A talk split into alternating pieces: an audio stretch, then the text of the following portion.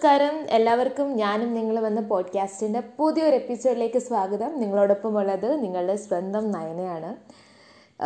Actually ഈ episode വരേണ്ടത് രണ്ട് ദിവസം മുന്നേ ആയിരുന്നു. ആക്ച്വലി രണ്ട് ദിവസം മുന്നേ എന്ന് പറയുമ്പം സൺഡേ വരേണ്ട എപ്പിസോഡായിരുന്നു പക്ഷേ കുറച്ച് സാങ്കേതിക പ്രശ്നങ്ങൾ കാരണം ഓക്കെ സാങ്കേതിക പ്രശ്നങ്ങളെന്ന് വെച്ചാൽ എന്റെ തൊണ്ട പോരായിരുന്നു. Means I was having a really bad throat ഞാൻ പർപ്പസ്ലി ആണ് ആ ഒരു ശബ്ദം വെച്ചിട്ട് നിങ്ങളുടെ അടുത്തേക്ക് ഒരു പോഡ്കാസ്റ്റ് എന്ന് പറഞ്ഞ് വരാഞ്ഞത്. അല്ലെങ്കിലേ കലവലയാണ്. അതിന്റെ കൂട്ടത്തിൽ ശബ്ദം കൂടെ വളരെ മോശമായ നിങ്ങൾ ഒരു സെക്കൻഡൊക്കെ വെച്ചിട്ട് വിചാരിക്കും ഓ നിങ്ങൾ അങ്ങനെ നിങ്ങളുടെ ഫോണൊക്കെ എടുത്ത് വല്ല ദൂരെ കൊണ്ട് വെക്കും.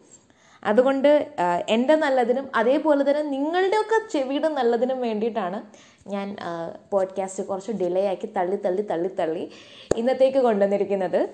സോ ഇന്ന് ഞാൻ സംസാരിക്കാൻ പോകുന്നത് വളരെ ഡിഫറെന്റ് ആയിട്ടൊരു ടോപ്പിക്കിനെ പറ്റിയിട്ടാണ്. ഓക്കെ ദുർഗാഷ്ടമിയെ പറ്റിയിട്ടാണ്. Yes you heard it right Durgashtami. Okay Durgashtami എന്ന് പറയുമ്പോൾ നിങ്ങളുടെ മനസ്സിൽ എന്താ വരുന്നതെന്ന് എനിക്കറിയാം. I know it I know I know it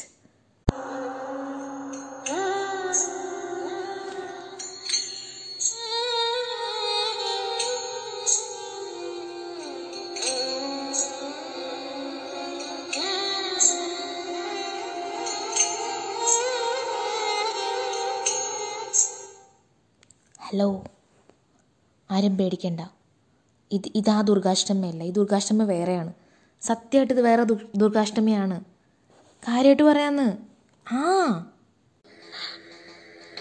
ஐயோ என் நாய உனக்கு எவ்வளவு தைரியம் இருந்தா இப்பவும் என் கண் முன்னாடி வந்து நிப்ப இன்னைக்கு துர்காஷ்டமி உன்னை நான் கொன்னு ஓ ரத்தத்தை குடிச்சு ஓங்கார நடனம் விடுவேன் അയ്യോ മതി മതി മതി മതി. ഭയങ്കര drama ആയിപ്പോയല്ലേ okay sorry guys welcome back welcome back to my podcast so yes ഞാൻ ദുർഗാഷ്ടമിയെ പറ്റി പറഞ്ഞത് നമ്മുടെ നകുലേട്ടനും ഗംഗ ചേച്ചിക്കൊന്നും ഇഷ്ടപ്പെട്ടിട്ടില്ല. Uh, ഞാൻ നിങ്ങൾക്ക് പറഞ്ഞുതരാം. എന്താണ് ഓക്കെ നമുക്കിതൊരു ഫണ്ണിയ നോട്ടിലൂടെ കൊണ്ടുപോകാം ഞാൻ നിങ്ങളോട് പറയാൻ പോകുന്നത് ഞാൻ എന്താണ് ഒക്ടോബർ ഇരുപത്തിനാല് അഥവാ ദുർഗാഷ്ടമിയായ ദിവസത്തിൽ എന്ന് ചെയ്തതെന്ന് ഞാൻ പറഞ്ഞുതരാം. സോ ദുർഗാഷ്ടമി എന്ന് പറയുന്നത് നവരാത്രിയുടെ എട്ടാമത്തെ ദിവസമാണ്. ദുർഗാഷ്ടമി അഷ്ടമി നവമി എന്ന് പറയുന്നത് ദുർഗാഷ്ടമി എന്ന് പറയുന്ന ദിവസമാണ്. ഈ ദിവസം നമ്മൾ പ്രത്യേകം ചെയ്യുന്നത് ഒരു ആചാരമാണ് കന്യാപൂജ. അപ്പോൾ ഞാൻ കന്യാപൂജ എങ്ങനെയാണ് പെർഫോം ചെയ്യുന്നതെന്ന് കണ്ടു. നിങ്ങൾക്കും പറഞ്ഞുതരാം. സോ ഒക്ടോബർ ഇരുപത്തിനാല് നല്ലൊരു പുലർച്ചെ രാവിലെ എന്റെ ചേട്ടൻ എന്നെ ഫോൺ ചെയ്തിട്ട് പറയുന്നു ഞാൻ അന്നൊന്ന് വീട്ടിലോട്ട് വരുമോ പകുതി ഉറക്കത്തിലായിരുന്ന ഞാൻ ചോദിച്ചു ചേട്ടാ കുളിച്ചിട്ടാണോ വരേണ്ടത്? ചേട്ടൻ പറഞ്ഞു ആ കുളിച്ചിട്ട് വരണം കുളിച്ചിട്ട് വരണം. അപ്പോഴേ എനിക്ക് മനസ്സിലായി അവിടെ പൂജയുണ്ടെന്ന്. നമ്മളെ സംബന്ധിച്ചിടത്തോളം ഈ നവരാത്രി എന്നൊക്കെ പറയുമ്പം എന്താ ബുക്കൊക്കെ എടുത്ത് വിളക്കിന്റെ മുന്നിൽ വെക്കുക രണ്ട് ദിവസം കഴിഞ്ഞ് ഒന്നും ചെയ്യാണ്ടിരിക്കുക മൂന്നാം ദിവസം ബുക്കൊക്കെ വിളക്കത്തിച്ചെടുക്കുക. പിന്നെ എന്റെ നാട്ടിലൊക്കെ എത്ര ഉള്ളു കേട്ടോ. പൂജ എന്നൊക്കെ പറയുമ്പോൾ നമ്മൾ വലിയാരത്തി ബുക്ക് എടുത്ത് വെക്കുക രണ്ട് ദിവസത്തേക്ക് നോൺ വെജ് ഒന്നും കഴിക്കില്ല. പിന്നെ കൃത്യമായിട്ട് കുളിക്കുക വെരി ഇമ്പോർട്ടന്റ് കുളി തല കുളിക്കുക നോൺ വെജ് കഴിക്കാതിരിക്കുക ബുക്ക് തൊടാതിരിക്കുക. ഈ മൂന്ന് സംഭവങ്ങളാണ് ഞങ്ങൾ നവരാത്രിക്ക് ഞങ്ങളുടെ നാട്ടിൽ ചെയ്യുന്നത്. പിന്നെ വേറെ കാര്യം എന്താന്ന് വെച്ചാൽ നവരാത്രിയൊക്കെ പൂജ ബുക്കൊക്കെ പൂജയ്ക്ക് വെച്ച് കഴിയുമ്പോഴായിരിക്കും പഠിക്കാൻ ഭയങ്കര ആഗ്രഹം കൂടുന്നത്. സത്യം പറയാലോ. ശരിക്കും ബുക്കൊക്കെ പൂജയ്ക്ക് കൊണ്ട് വെച്ച് കഴിഞ്ഞപ്പോഴാണ് അയ്യോ പഠിക്കാൻ തോന്നി. ഈശ്വര എനിക്ക് ഒത്തിരി പഠിക്കാനുണ്ട്. നമ്മുടെ ഉള്ളിലത്തെ പഠിക്കുന്ന ആ ഒരു നേട് പുറമേ വരുന്നത് ഇങ്ങനൊക്കെ ഒരു സാഹചര്യത്തിലാണ്. Okay going back to our Durgashtami. Yes അപ്പം ഞാൻ വലിയ നേരത്തെ രാവിലെ കുളിച്ച് വൃത്തിയായിട്ട് അവിടെ പോയി. അവിടെ ചെന്നപ്പോൾ വീട് നിറച്ച ആൾ കുറേ പിള്ളേർ ആളുകൾ കുറേ പിള്ളേർ അപ്പം ഞാൻ ചേച്ചിയോട് ചോദിച്ചു ചേച്ചി നമ്മൾ ഇവിടെ പിള്ളേരല്ലേ ഇവിടെ നിൽക്കുന്നത് അത് മാത്രമല്ല അടുക്കളയിൽ ആന്റി നല്ല തകൃതിയായിട്ട് എന്തൊക്കെയൊക്കെ ഉണ്ടാക്കുന്നുണ്ട് എന്തൊക്കെയോ എന്തൊക്കെയോ സാധനങ്ങളുണ്ട്. ഞാൻ ഓർത്ത് ഇവിടെ എന്ത് സദ്യ എന്തെങ്കിലും ഉണ്ടോ? അപ്പോഴാണ് ചേച്ചി എന്നോട് പറഞ്ഞത് നയന ഇന്ന് കന്യാപൂജയാണ് നയനയ്ക്ക് അറിയാവോ? ഞാനപ്പോൾ ഓക്കെ ശരി. അത്രയ്ക്ക് ചമ്മി പോകേണ്ടെന്ന രീതിയിൽ ആ ചേച്ചി ആ കന്യാപൂജയാണല്ലേ? എന്നൊക്കെ ഞാൻ കുറച്ച് ഷോക്ക് ഇട്ടിട്ട് ഓക്കെ അപ്പോൾ ചേച്ചിക്ക് മനസ്സിലായി എനിക്ക് മനസ്സിലായിട്ടില്ല എന്നുള്ള കാര്യം. So she told me what Kanyapuja is on a serious note പൊതുവെ നോർത്ത് ഇന്ത്യ അല്ലെങ്കിൽ മഹാരാഷ്ട്ര അങ്ങനത്തെ സ്ഥലങ്ങളിലൊക്കെയാണ് കന്യാപൂജ ആചരിക്കപ്പെടുന്നത്. നവരാത്രിയുടെ എട്ടാമത്തെയോ ഒമ്പതാമത്തെ ദിവസമാണ് നമുക്ക് കന്യാപൂജ ചെയ്യാൻ പറ്റുന്നത്. ആ ദിവസം നമ്മൾ ഏത് ദിവസമാണ് പൂജ ചെയ്യാൻ നമ്മൾ വിചാരിക്കുന്നത് ആ ദിവസം നമ്മൾ ഒമ്പത് പെൺകുട്ടികളെ നമ്മുടെ വീട്ടിലേക്ക് ക്ഷണിക്കും നമ്മുടെ വീടിന് ചുറ്റുമുള്ളതായിരിക്കാം. നമുക്കറിയുന്ന രണ്ട് ഒമ്പത് പെൺകുട്ടികളെ നമ്മൾ വീട്ടിലേക്ക് ക്ഷണിക്കുന്നു. ഈ വരുന്ന കുട്ടികളൊക്കെ നമ്മൾ ഓരോ ഭഗവതിയുടെ രൂപമെന്നാണ് നമ്മൾ സങ്കല്പിക്കുന്നത്. വരുന്ന ഓരോ കുട്ടിയും ദേവിയായിട്ട് നമ്മൾ സങ്കല്പിക്കുന്നു. വരുന്ന ദേവിക്ക് നമ്മൾ അവർക്ക് കൊടുക്കുന്ന ഓർണമെന്റ്സ് ഇപ്പം നമ്മൾ ഒരു വിഗ്രഹത്തെ നമ്മൾ എന്തൊക്കെ ചാർത്തും? വള മാല അരഞ്ഞാണം മൂക്കുത്തി പൊട്ട് കൺമഷി കാലിലിടുന്ന ചെറിയ മോതിരം മിഞ്ചി മിഞ്ചി യെസ് യെസ് മിഞ്ചി അങ്ങനെ അരപ്പെട്ട ഇതൊക്കെ നമ്മൾ ആ കുട്ടിക്ക് കൊടുക്കും. അപ്പം നമ്മുടെ നമ്മളിൽ ഓരോ ഒരു സ്ത്രീ ഒരുങ്ങേണ്ട ഓരോ ചെറിയ ചെറിയ ഓർണമെന്റ്സും ആ കുട്ടിക്ക് കൊടുക്കും. അതേപോലെ തന്നെ പൊട്ട് ചന്ത കൺമഷി ഇമാതിരി എല്ലാ സാധനവും കുട്ടിക്ക് കൊടുക്കണം. അതേപോലെ തന്നെ നമ്മൾ ആ കുട്ടിയുടെ കാൽ തുടയ്ക്കും. കാൽ കഴുകും. കാൽ വെള്ളത്തുടച്ച് വെക്കും. ചന്ദനവും കുങ്കുമവും കാലിൽ തൊടും.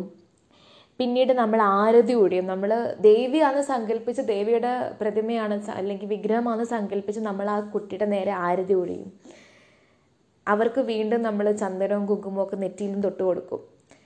ഇതിന്റെ ഐതിഹ്യം ഞാൻ ഒന്നുകൂടെ പറയാം. ഈ ദേവിയെ നമ്മൾ പ്രസാദിപ്പിക്കുകയാണ്. നമ്മുടെ വീട്ടിൽ വരുന്ന ഈ ഭഗവതിയെ നമ്മൾ പ്രസാദിപ്പിക്കുമ്പോൾ അവരുടെ സന്തോഷം നമ്മളുടെ സന്തോഷമാകുന്നു. അത് മാത്രമല്ല നമ്മൾ അവർക്ക് ഫീസ്റ്റായിട്ട് നല്ലോണം ഭക്ഷണം കൊടുക്കും. ഒരു സദ്യക്കുള്ള ഭക്ഷണം ഉണ്ടാകും ഞാൻ അന്ന് അവിടെ വീട്ടിൽ പോയപ്പോൾ കുറേ വിഭവങ്ങൾ ഉണ്ടായിരുന്നു. നമ്മുടെ വീട്ടിൽ വന്ന അതിഥി കം ദേവിയാണ്. അപ്പോൾ അവരെ നമ്മൾ അതേപോലെ നമ്മൾ നോക്കണം പരിപാലിക്കണം. ഇതാണ് കന്യാപൂജ എന്ന് പറയുന്നത്. ഈ വരുന്ന കുട്ടികൾക്ക് ഭക്ഷണം കൊടുത്തിട്ട് വേണം വീട്ടിലുള്ളവർ ഭക്ഷണം കഴിക്കാൻ. നല്ലൊരു ട്രഡീഷൻ അല്ലേ? നമ്മുടെ നാട്ടിലില്ല. ഞാനും ആദ്യമായിട്ടാണ് അറിയുന്നത്. ഞാനും പിന്നെ കുറച്ച് വായിച്ചതിനെ പറ്റി സോ അതിന്റെ ചെറിയൊരു ഒരു ചെറിയൊരു ഇതാണ് ഞാൻ നിങ്ങൾക്ക് പറഞ്ഞു തരുന്നത്. നമ്മളൊന്ന് തിരിഞ്ഞു നോക്കുകയാണെങ്കിൽ ഓരോ ആചാരങ്ങളും അല്ലെങ്കിൽ ഇപ്പോൾ ഓണം വിഷു ഒക്കെ പറയുമ്പോൾ നമ്മൾ നമ്മുടെ വീട്ടിൽ നമ്മുടെ നെയ്ബേഴ്സിനെ അല്ലെങ്കിൽ നമ്മൾക്കറിയാവുന്ന ഫ്രണ്ട്സിനെ ഒക്കെ വിളിക്കും. ഓരോ ഫെസ്റ്റിവൽ എന്ന് പറയുമ്പോൾ ഇപ്പോൾ ഓണം വിഷു ക്രിസ്മസ് ഈദൊക്കെയാണെന്ന് പറഞ്ഞാൽ നമ്മുടെ ചുറ്റുമുള്ള നമ്മുടെ വീട്ടിൽ വിളിച്ച് അവർക്ക് ഭക്ഷണം കൊടുക്കുക. സോ ഏതൊരു ഫെസ്റ്റിവലും ആയിക്കോട്ടെ അത് മെയിൻ അജണ്ട എന്താണെന്ന് വെച്ചാൽ ഒരുമിച്ച് വന്നിരുന്ന് ഭക്ഷണം കഴിക്കുക നമ്മൾ അങ്ങോട്ടും ഇങ്ങോട്ടും നമ്മുടെ സന്തോഷം എക്സ്ചേഞ്ച് ചെയ്യുക a sense of belonging a sense of togetherness അതാണ് ഓരോ ട്രഡീഷൻ അല്ലെങ്കിൽ ഓരോ ആചാരം അല്ലെങ്കിൽ ഓരോ ഫെസ്റ്റിവൽ നമ്മളെ കൊണ്ടുവരുന്നത്. ശരിയല്ലേ? ഇപ്പം ഓണം എന്നൊക്കെ പറയുമ്പോൾ നമുക്ക് തോന്നുന്നുണ്ടോ? ഹിന്ദുക്കളാണ് ഓണം ഒരുപാട് സെലിബ്രേറ്റ് ചെയ്യുന്നത്. ഓണത്തിന്റെ സ്റ്റോറി എന്താണെന്ന് വെച്ചാൽ മഹാബലി നാട്ടിൽ വരുന്നു തന്റെ പ്രജകളെ കാണാൻ വരുന്നു എന്നത് സ്റ്റോറി ലൈൻ മാത്രമാണ്. ഇന്ന് ഓണം ആഘോഷിക്കാത്ത ഒരു മലയാളി പോലും ഇല്ല. ഐ മീൻ അറ്റ്ലീസ്റ്റ് ഒരുവിധപ്പെട്ട എല്ലാ മലയാളികളും അവർക്കാവുന്നത് പോലെ ഓണം ആഘോഷിക്കും. ശരിയല്ല? അതിനിപ്പോൾ ഹിന്ദു ആവണമെന്നില്ല ക്രിസ്ത്യൻ ആവണമെന്നില്ല മുസ്ലിം ആവണമെന്നില്ല. ഒരുപക്ഷെ നമ്മുടെ നാട്ടിൽ കേരളത്തിൽ ഓണം ആഘോഷിക്കുന്നതിനേക്കാളും കൂടുതൽ ഓണം ആഘോഷിക്കുന്ന കേരളത്തിന് പുറത്തുള്ളവരാണ്. ഇന്ത്യയ്ക്ക് പുറത്തുള്ളവരും അതേപോലെ തന്നെ ഇന്ത്യയ്ക്ക് പുറത്ത് മറ്റ് പല രാജ്യങ്ങളിലുള്ളവർ അല്ലെങ്കിൽ ഇന്ത്യയിലെ തന്നെ പല സ്റ്റേറ്റിലുള്ളവരാണ് ഓണം തന്റെ ചുറ്റും തങ്ങളുടെ ചുറ്റുമുള്ള പല ഫ്രണ്ട്സ് ഇപ്പം ഞാനൊരു പ്രവാസിയാണ് കേട്ടോ. ഞാൻ വളർന്നതൊക്കെ സൗദിയിലാണ്. ഞങ്ങൾ ഓണമൊക്കെ ആകുമ്പോൾ എന്റെ അച്ഛന്റെ അച്ഛന്റെ ഓഫീസിൽ അച്ഛന്റെ ഫ്രണ്ട്സിനൊക്കെ വിളിക്കും. അവിടെ മലയാളികളുണ്ടാവും ബംഗാളികളുണ്ടാവും ഫിലിപ്പിനോസ് ഉണ്ടാവും. അങ്ങനെ പല സ്ഥലത്തു നിന്നുള്ള ആളുകൾ വന്ന് നമ്മുടെ വീട്ടിൽ സദ്യ ഒരുക്കി കൊടുക്കുമ്പോൾ അവരുടെ മുഖത്തെ ആ സന്തോഷം അല്ലേ?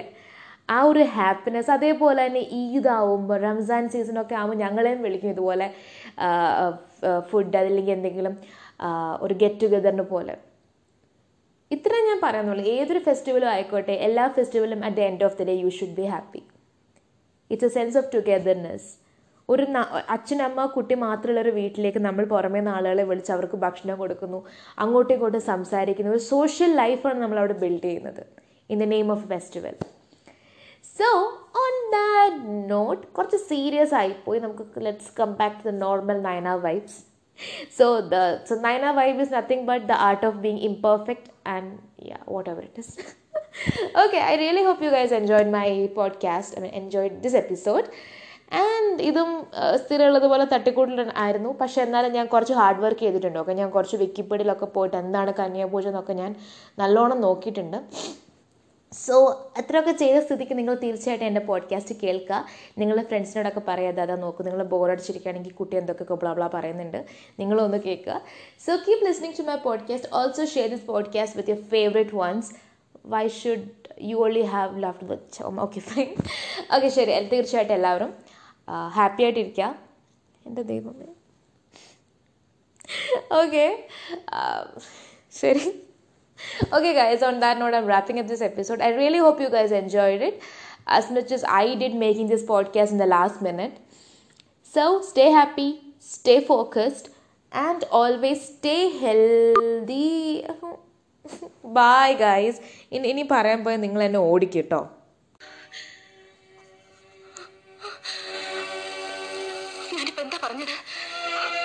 ഞാനിപ്പോ എന്താ പറഞ്ഞത്? ഞാനിപ്പോ എന്താ പറഞ്ഞതെന്ന്? ഇല്ല.